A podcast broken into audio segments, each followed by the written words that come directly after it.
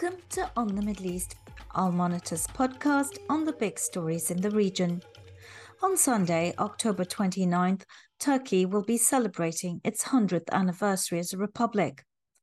Today, I'll be discussing the legacy of Kemal Ataturk, the iconic founder of modern Turkey. His determined drive to steer Turkey towards the West continues to divide the country between those who support his secularist ideals and the rest who believe that his efforts to stamp out religiosity from public life were an aberration.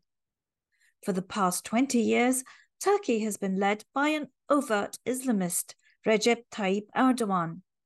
Critics accuse the president of seeking to reverse Turkey's secular course. So, how much has Turkey really changed in these hundred years?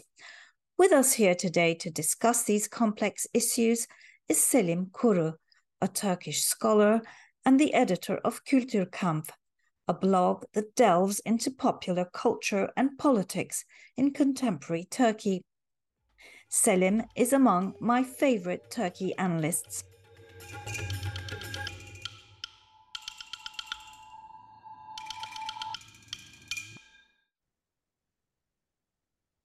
Welcome to our program, Selim. It's a delight to have you with us here today.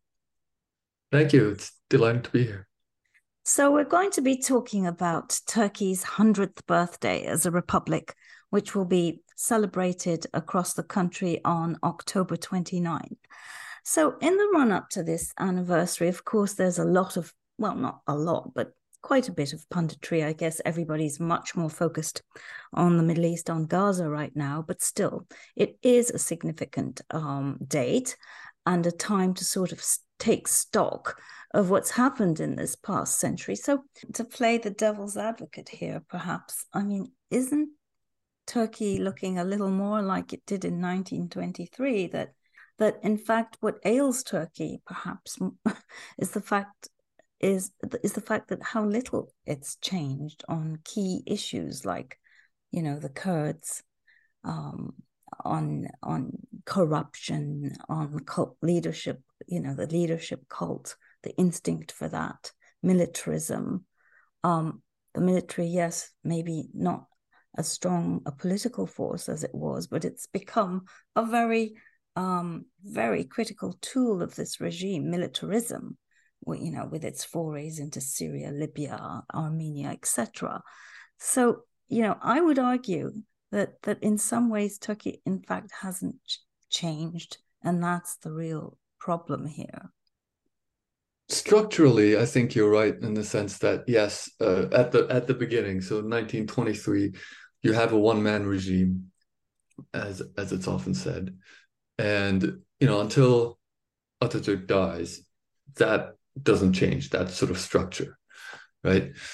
And now we have a one man regime, certainly. Um, and Erdogan is, without any doubt, the most powerful and the most successful uh, Turkish leader since Atatürk, right? Now, that being the case, the the sort of charge or the polarity of Turkey as a country and as a state has changed significantly, I'd say. I mean, Ataturk's project was about sort of uh, encasing the the sort of current borders of the republic, uh, making that stick as much as possible, right? Because this generation had had lived through a lot of trauma. They they had seen their country shrink more and more, right? So his project was about sort of maintaining that that territorial structure and then transforming the country into into sort of a European modern modern nation state, right? With Erdogan, the the charge of the project has changed, right? So he's also interested in modernization. He's also interested in um, in sort of the, the the national project as well, in sort of unification and all that stuff. But he doesn't have the he doesn't have the same Republican model in mind, right? Because his sort of ideological descendants are actually they trace themselves back to the monarchists of the late Ottoman period and, and early Republican period. because um, you know the Kemalist project was from its beginning severely criticized by a group of Islamists and modern uh, and monarchists, right? And Erdogan is part of that tradition. So his point is um, the the caliphate, for example, that that was abolished in, in favor of a republic, uh, was an immense source of power for Turkey, right? And it's it was an immense source of power because of its sort of expansionist potential, because Turkey was more than just simply a country. It was it was this uh, it was an imperial project, right? So part of what we're seeing is is a return to that imperial project uh, of of you know Turkey's borders are now um, more wishy-washy, right? It, it, it's not very clear where the country starts and where it ends anymore, right? And that's by design. That's that's that is a, a consequence of of this political project. Um, its its military deployments, right, are much more aspirational, I would say. Um, it's it's culture as well. I think you know empires behave in different. Like the United States, for example, is is a much more sort of if you, if you just look at everyday culture in the United States, it's much more militaristic. It's much more sort of uh, much more. Uh, today they call it tactical or or tactical or whatever.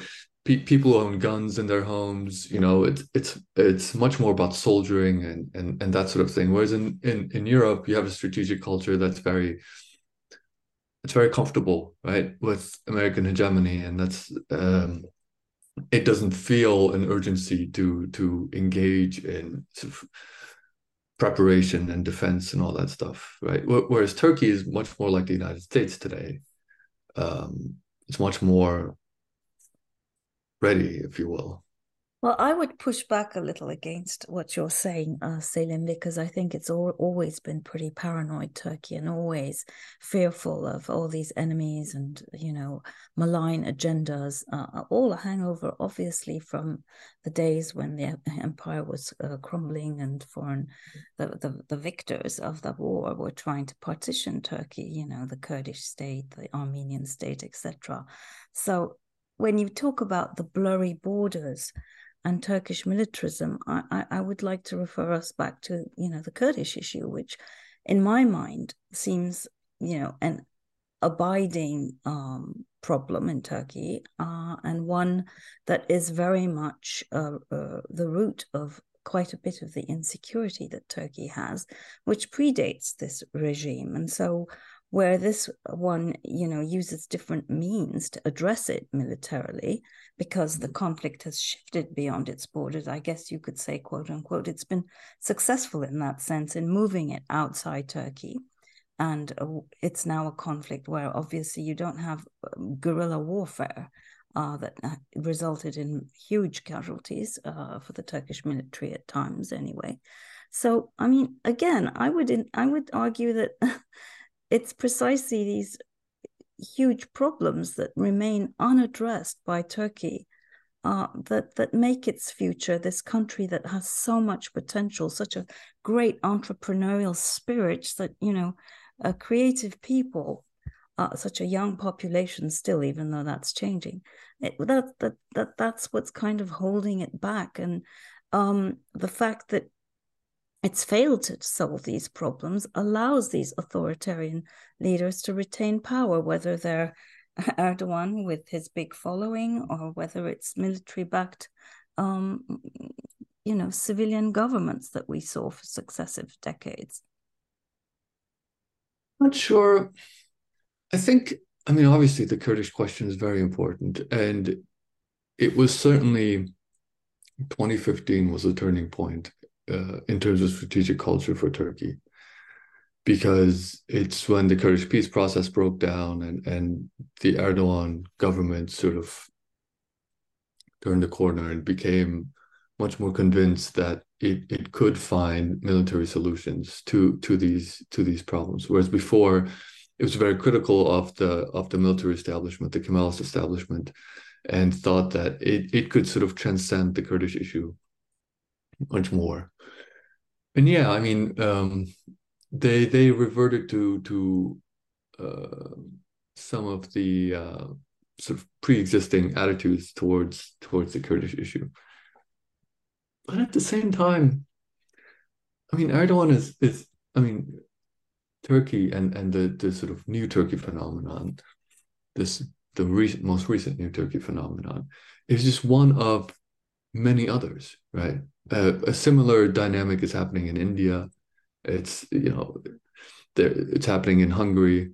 It's happening in Russia, right? Uh, there's some fail starts like uh, Brazil, um, the United States. So th- this there seems to be something in the world today um, that invites this sort of uh, neo nationalism, right? Or or it's been called it's been called many different things, um,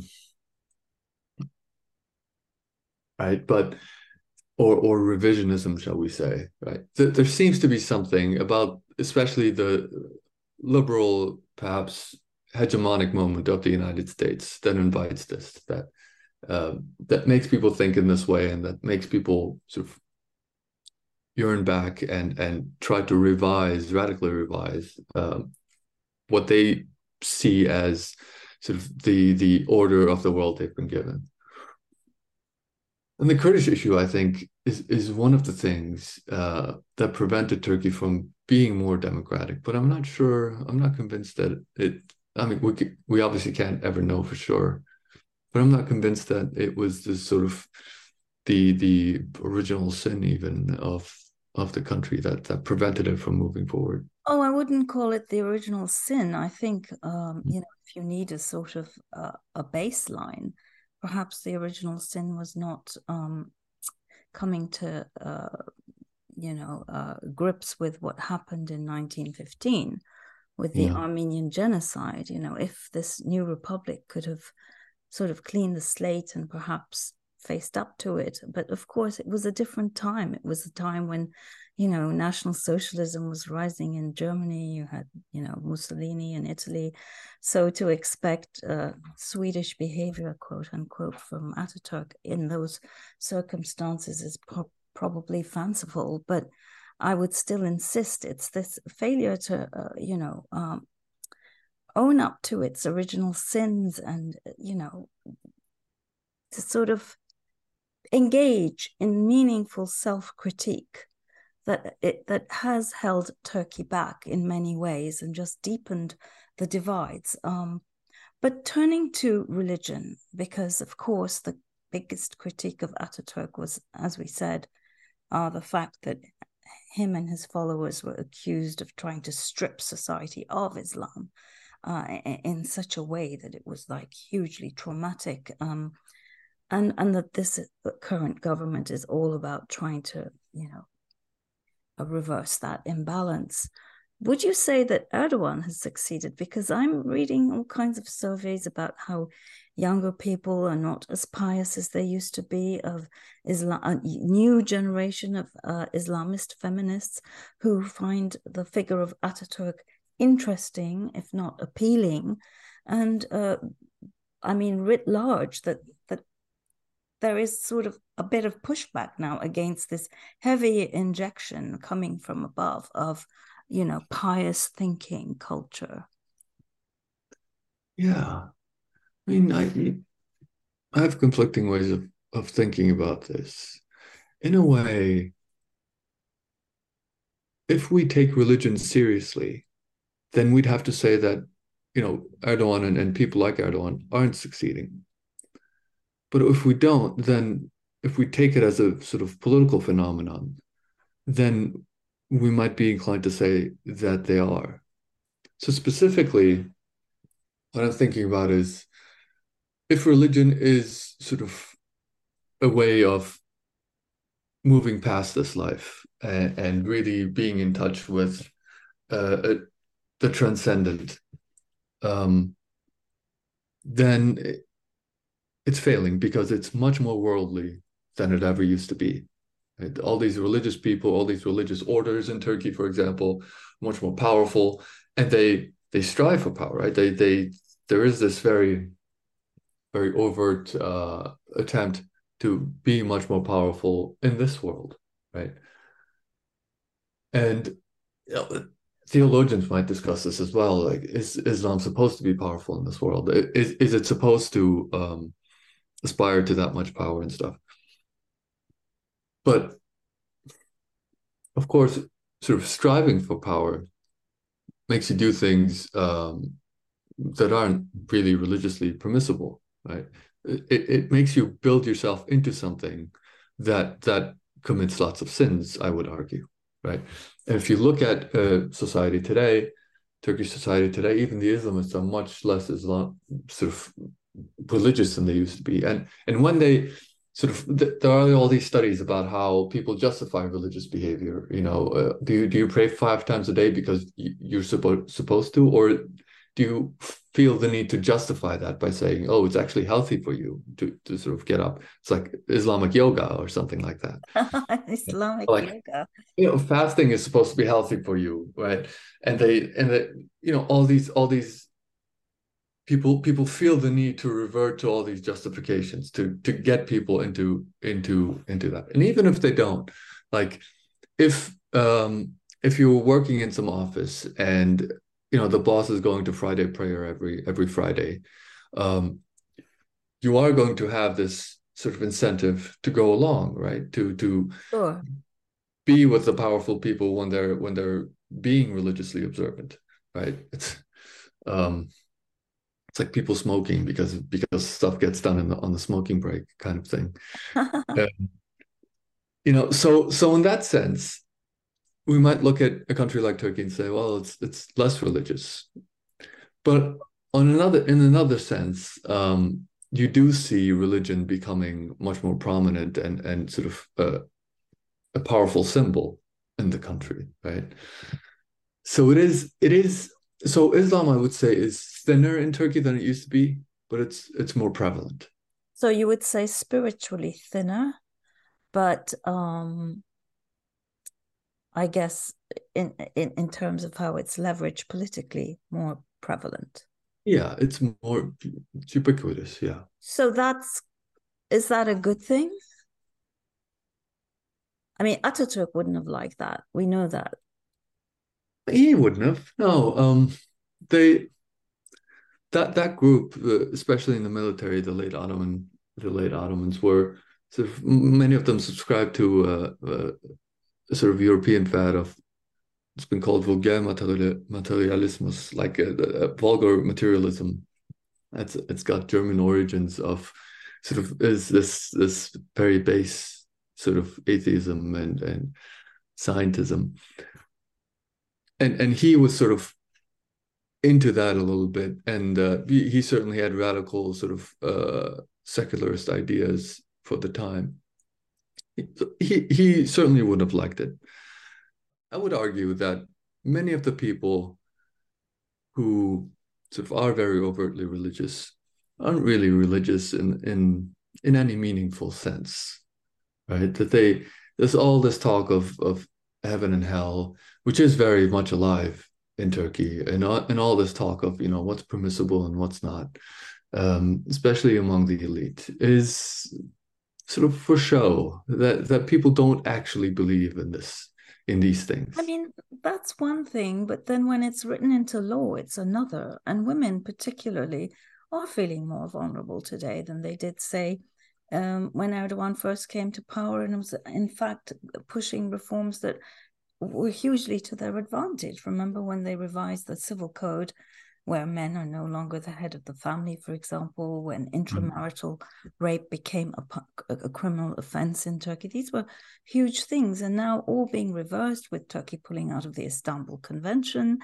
and uh, you know a lot of talk about again revising laws in ways that uh, favor men uh, those have real consequences, especially, you know, and being done in the name of, of Islam, of religion, of piety.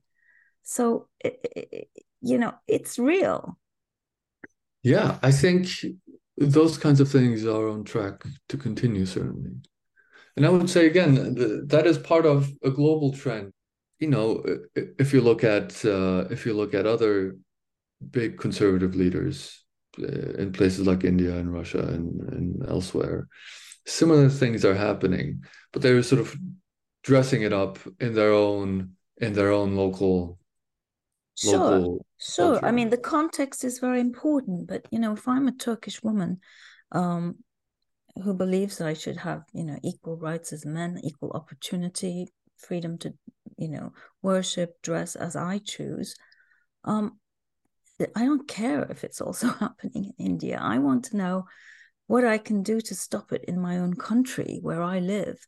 And another of the great tragedies of Turkey today is the fact that there is no real credible opposition. And I think what we just had uh, in May with the total collapse and, dis- you know, they were disgraced. The opposition was disgraced. What can Turks who disagree with this trajectory do to reverse it? because a lot of them are voting with their feet. They're leaving the country. Bright people like you are are leaving the country in droves. I don't know. I think it's very difficult. I I think, uh, especially in a country like, uh, especially in Turkey, where um, I think the the regime is, is very skilled. Right, they're they're very good at uh, keeping themselves above water and making sure that the opposition doesn't reform and, and regroup, right? But very good at playing that game. They've they've proven that to everybody, I think. Even even when people were sort of betting against them in this in this last election, they were good at they were good at keeping that up. I don't know where we can look for hope. It, it is hopeful that some of the the, the, sort of the status quo power, shall we say, the, in the United States, for example, you know, you've got a president who um, claims to be the most pro-labor or pro-labor union president uh, in recent memory, for example, or you know, engaging in industrial policy and all that stuff. Maybe that's maybe that's a hopeful start to a new sort of pattern that could emerge, right? Um, but I, I mean, in our lifetimes, in mine anyway, uh, Joe Biden being pro labor doesn't matter at all to, to, to my future in Turkey. Um, uh, no, in Turkey, I, I don't think in Turkey we're going to see sort of anything good happening for the the non Erdogan voting half of the country anytime soon. I think. I think what's what's likely to happen in Turkey is that um, the system becomes more entrenched because Erdogan has currency now, not just among his sort of half of voters, but among the opposition as well.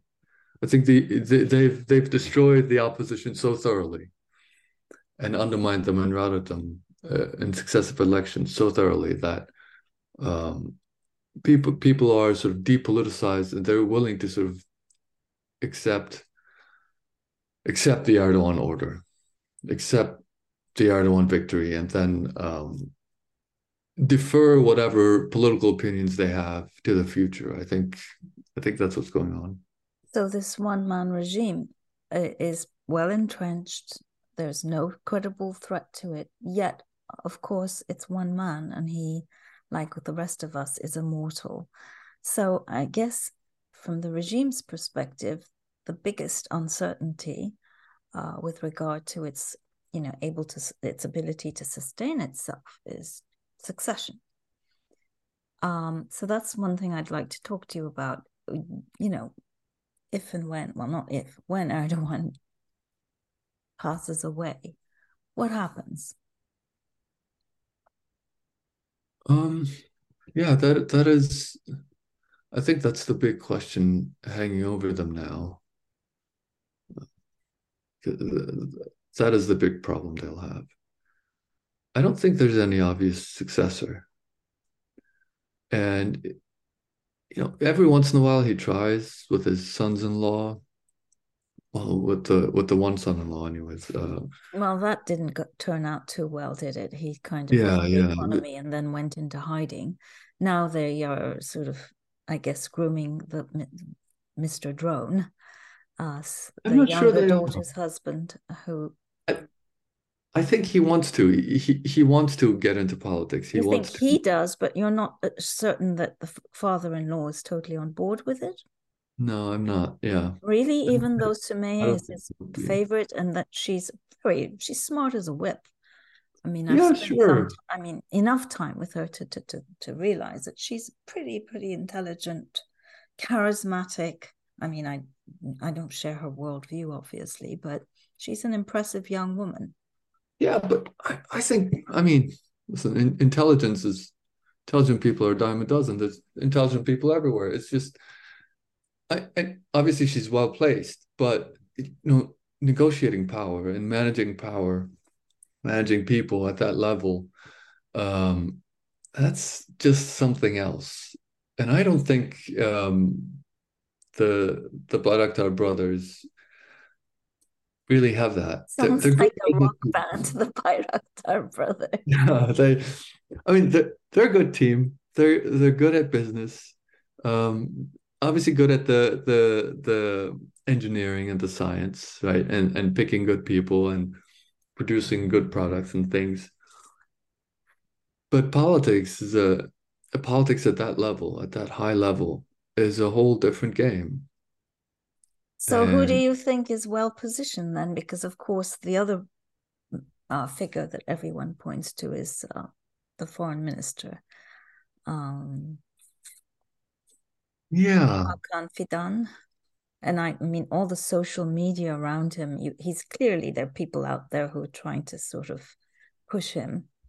Um, I, I mean, when you look at his social media compared to Çavuşoğlu, oh my God, it's night and day, right? Very glossy, just, yeah. I think Fidan, the, the Fidan option is even less likely than Oh, tell me why. This is fascinating. Look. Why?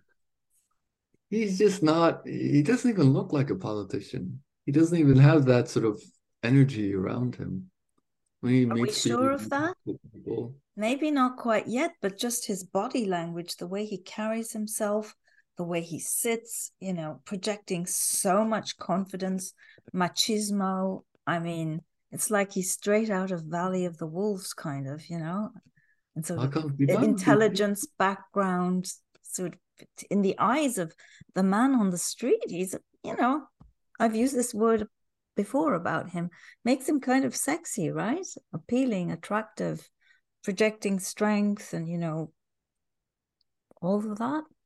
And I mean, what's what's what's really amazing is that there are a lot of Kurdish people who feel that way about him. You know, imagining that and and just clinging to the, the to the belief that somehow he was really in favor of those peace talks when in fact he was just an instrument in my view. But anyway i'll let you carry on. Job i don't see that about him. And i don't see um okay what makes erdogan special is that he's able to a he's never backed down. He's got that that willpower that impenetrable uh unstoppable willpower that's the sine qua non of, of any great leader right? Um and he's able to manage people in a very um sort of visceral way. He, he makes them compete against each other right? It, and and through that competition he's able to manage them. It's it's really fascinating.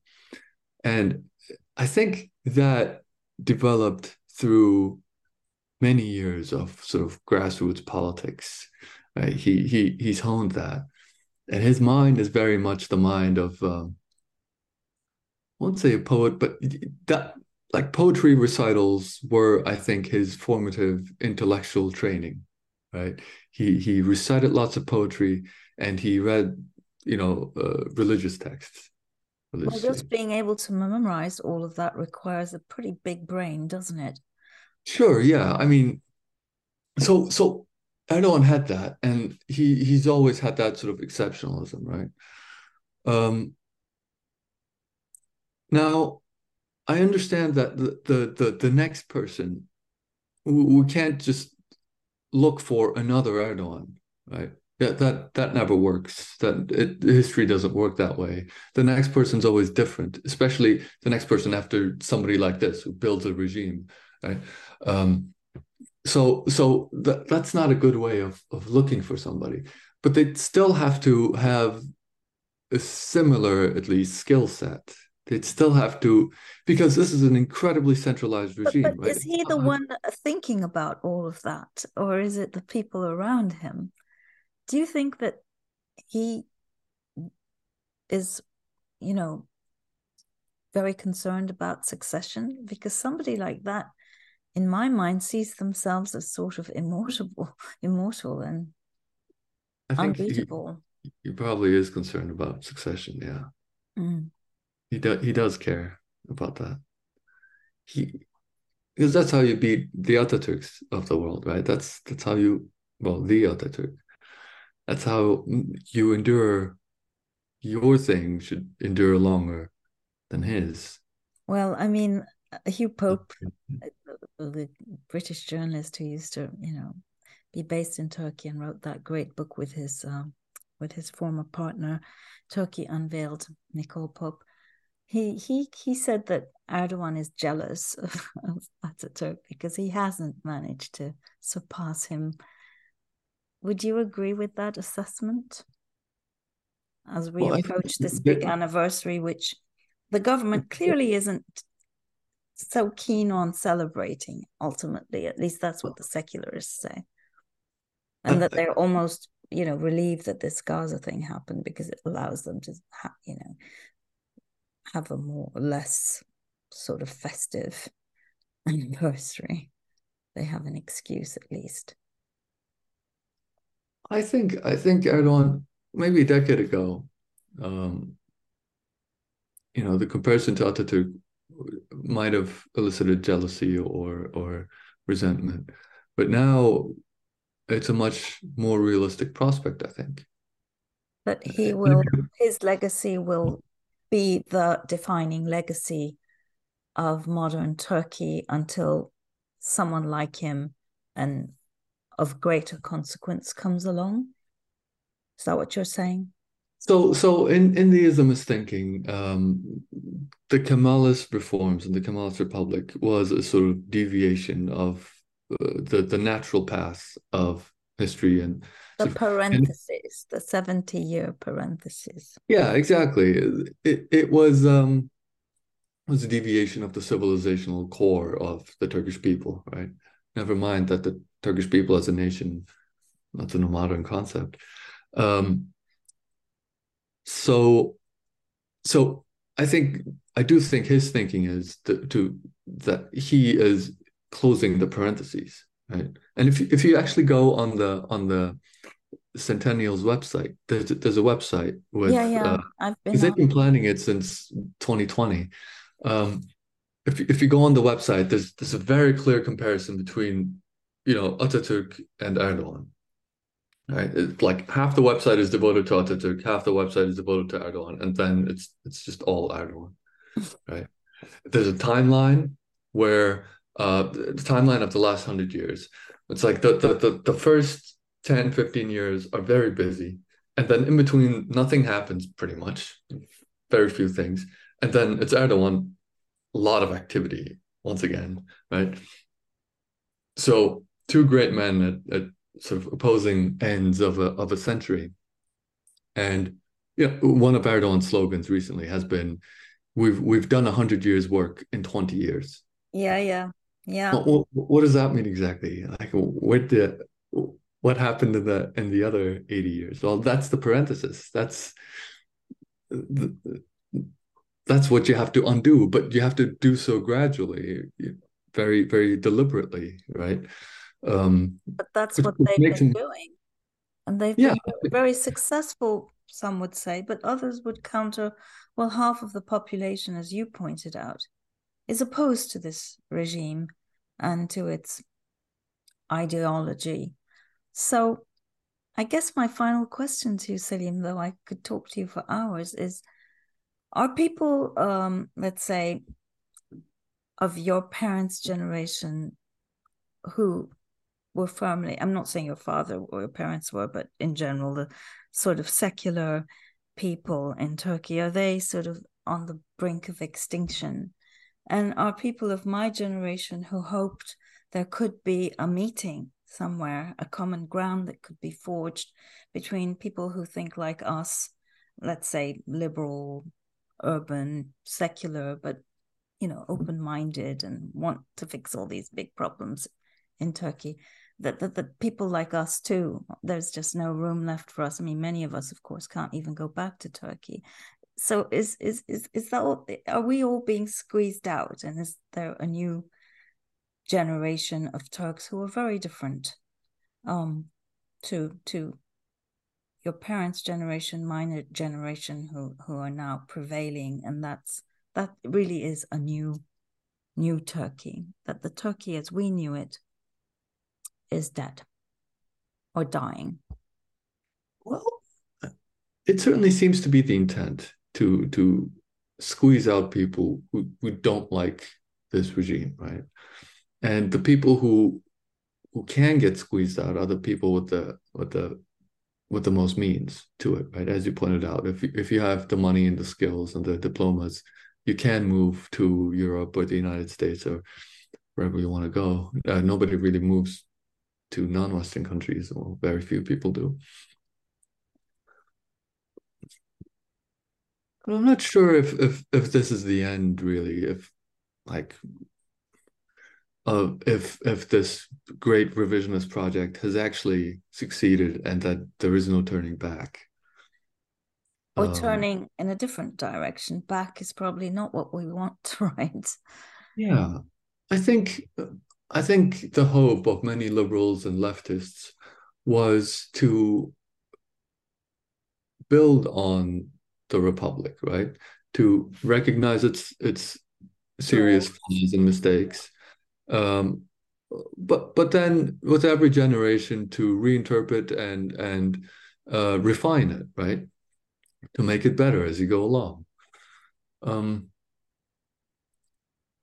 I I think you know part of me the optimistic take is that maybe sometimes countries need to go through phases like this, where you know it is very destructive, but uh, I could also see 10 years, 15, 20 years down the line that, you know, th- this could be seen as a time when we as a country very clearly were able to see that that Islamism didn't really work. That that it might lead us to get a bit disenchanted with nationalism. Right? The the way that the Europeans, for example, um, to some extent have been able to do right? So that might very well happen.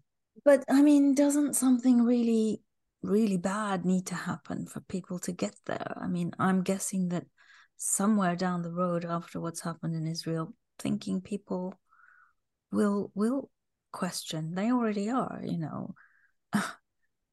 To what extent their their own failures and policies led to this. So what kind i mean that's the success of this regime. As you said everything is done very gradually very systematically. Um, the big conflicts have been moved beyond turkey's borders like with the kurds for instance. So where does that pressure come from? Of course the economic collapse that people were praying for. Anyway people who want this regime to go were i mean they'd never admit that but obviously they saw that as the last chance for, for, for this regime to go. Um, that's that's not happening either. So, uh, and I hope it doesn't for the sake of of all the people back back home. But um, it, it, I'm just trying to. Yeah, I mean that, it's stuff that happens outside Turkey's borders too that Turkey has no control over. Ultimately, perhaps that can shift things as well. We just don't know. Yeah, things seem to be becoming riskier and riskier. oh yeah. Um, oh yeah. You know, organized violence on, on a larger and larger scale. More wars around Turkey. Turkey's participating in more wars as well. Um, also internally in Turkey, right?